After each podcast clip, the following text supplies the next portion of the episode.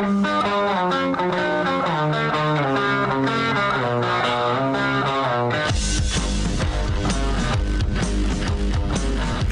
is The Big Show with Gordon Monson and Jake Scott, presented by Big O Tires. Stop by your locally owned Big O Tires for no credit needed financing and the best prices on winter tires. Big O Tires, the team you trust. This is 97.5, 1280 The Zone and The Zone Sports Network.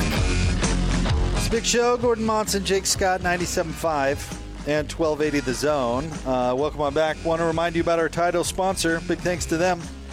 Big O Tires. Winter tires starting at only $49.95 only at Big O Tires with no credit needed financing available. Big O Tires, the team you trust. Jumping out to the zone phone, joining us now, former BYU quarterback. He joins us every Monday. He is Tanner Mangum. What's going on, Tanner?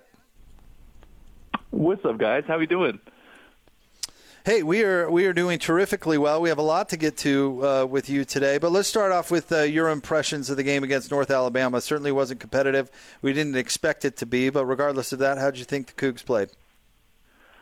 I mean, it reminded me a lot of the 2015 game against Wagner, where at just every position, North Alabama was simply outmatched, and that's kind of what we expected going into it. We knew it wouldn't be close. But again, you have to give props to BYU for obliterating them the way that they should have, just to show that they are the superior team. They didn't play down to their level at all, and uh, went in there and, and took care of business. I thought Zach was uh, was efficient. Uh, only played one half, but that's all he needed to needed to. Um, and I, you can just kind of look at it in a, in a way as an extra practice, an extra tune-up uh, to, uh, to to their games in, in, the, in the near future. But um, you know, overall, nothing nothing too too noteworthy or newsworthy, but went in there and took care of business. So you can't ask for much more than that. Tanner, of all the things you're seeing out of BYU this year, what stands out to you as being most impressive? I mean, it's, it's, it's multiple things. I, I would say one, it's the offensive offensive efficiency, and two, it's the defensive uh, dominance.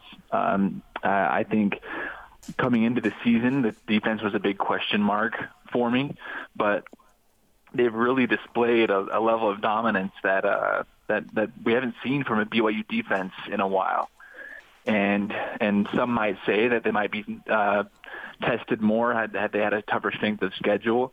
But that being said, this, this is a pretty veteran crew. A lot of returning starters, even guys that I played with back you know a few years ago, who are who are now seniors uh, they they just look like they're more experienced, um, less less mental mistakes, less blown coverages.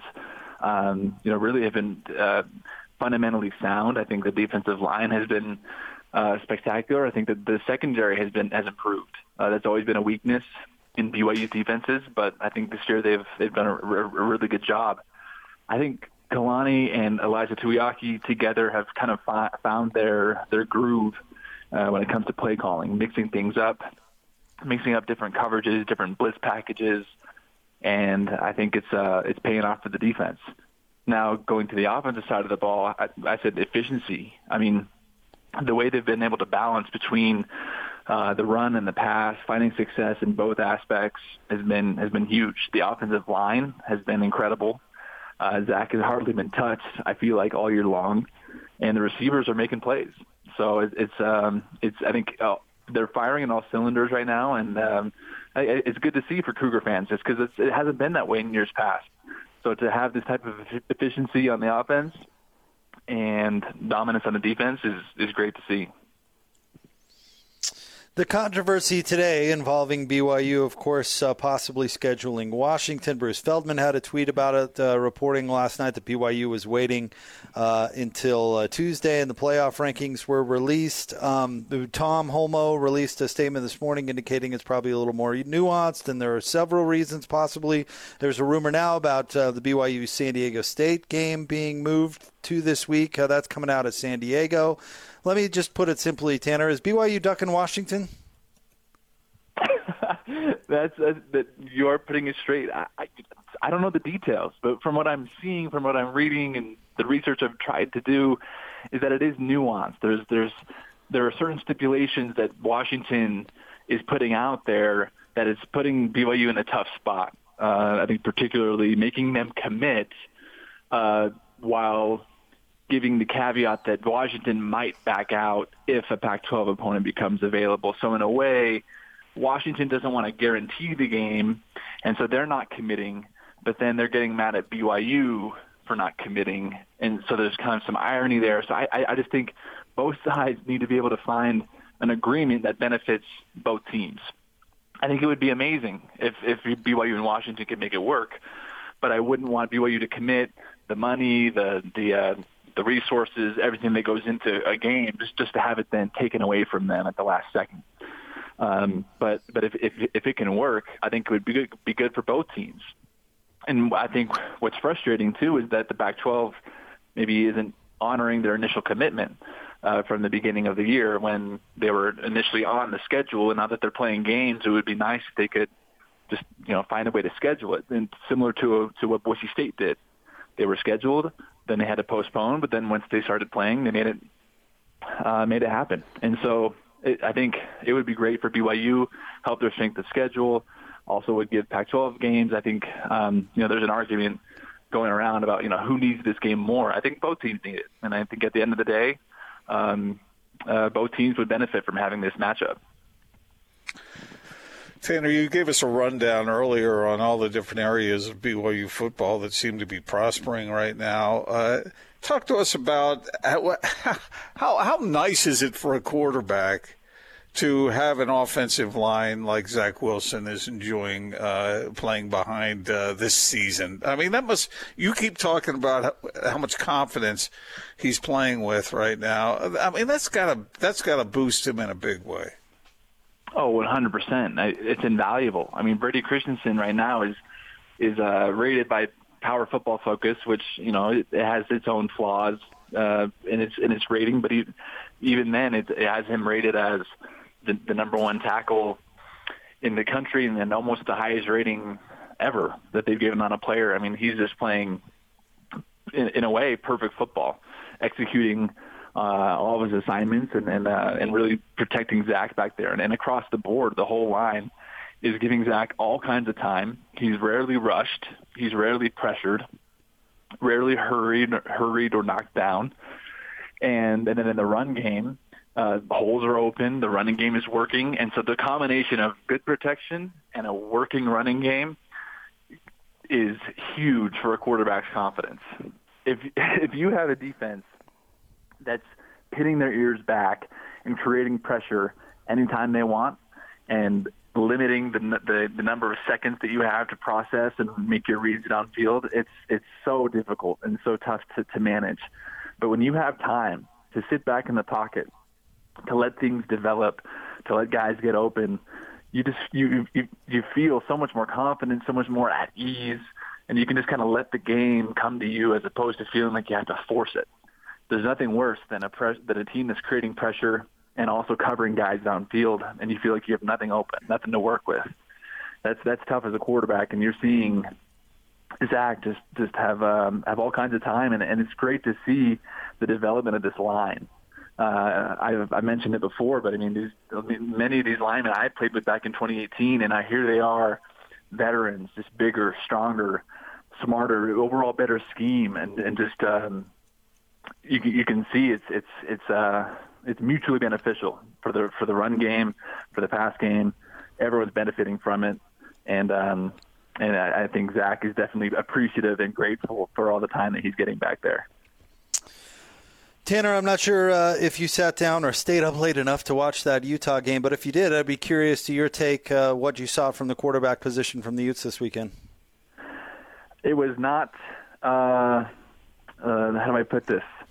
Not what Utah fans are were expecting or hoping for when they got these two transfers from uh, Cam Rising and Jake Bentley, both from big time programs, Texas, uh, South Carolina, SEC. Jake Bentley, tons of experience but um, it just it is it looks sloppy, and, and to be and I think to be frank, as is not only just not only has to do with the with their play, but the overall scheme. I don't think it um uh it's just I don't know if it puts the puts their players in the best positions to succeed. I mean, this team has talent. I mean, Utah always has talent, they they recruit well, they get good players, but can they put the scheme and the system in place to allow these players to to to uh, to really succeed? And I I didn't see it.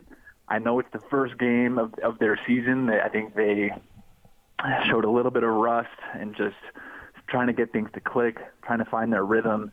Obviously, USC has this is this was their third game, so they have a little bit uh, of more experience under their belt, able to work out some of those kinks. Whereas Utah was just just finally getting uh, putting a product out there on the field for the first time. But I'll be interested to see how they adjust and how they um, how they move forward because what I saw from Cam Rising, granted, while it was a small sample size, didn't necessarily um, uh, blow me away. And same with Jake Bentley. I, I thought there was a lot, um, I guess, left a lot out there for the imagination. Just just wanted wanted to see a little bit more. Um, but they they got to get things figured out. But I think more than that, it was the defense that I was wasn't as impressed with. Typically, Utah is dominant on defense. That's what they're known for.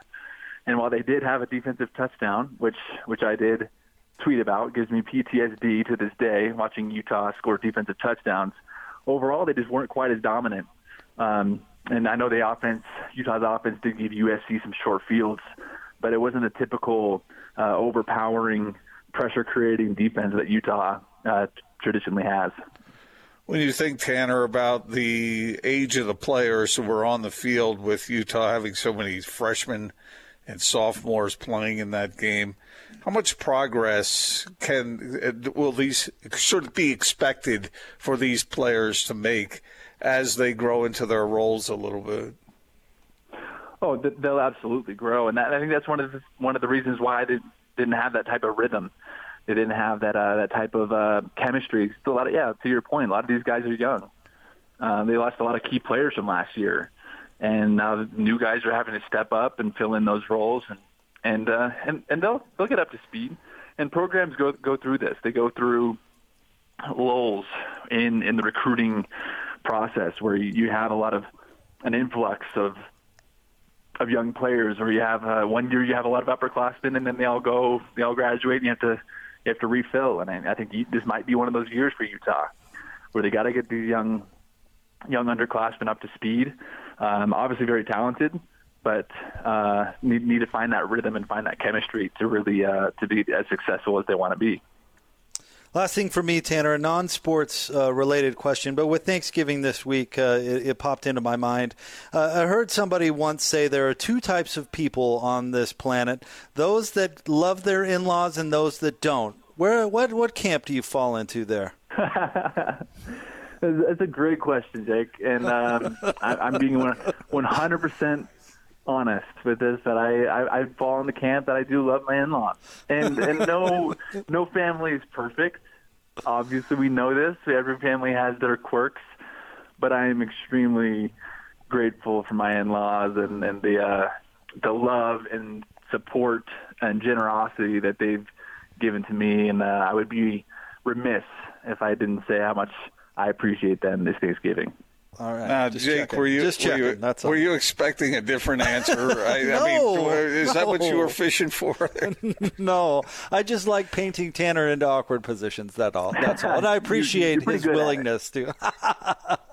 Thank you, Tanner. Hey, hey, we, we do love having you on, and and a happy Thanksgiving to you and your family. We appreciate it, man.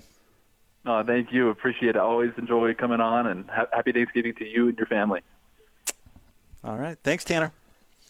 Sorry, Gordon. I'm I'm just teasing. You know that, right? I uh, uh, uh you you're a lucky one with that. Uh, well, with all your your uh, your sons-in-law.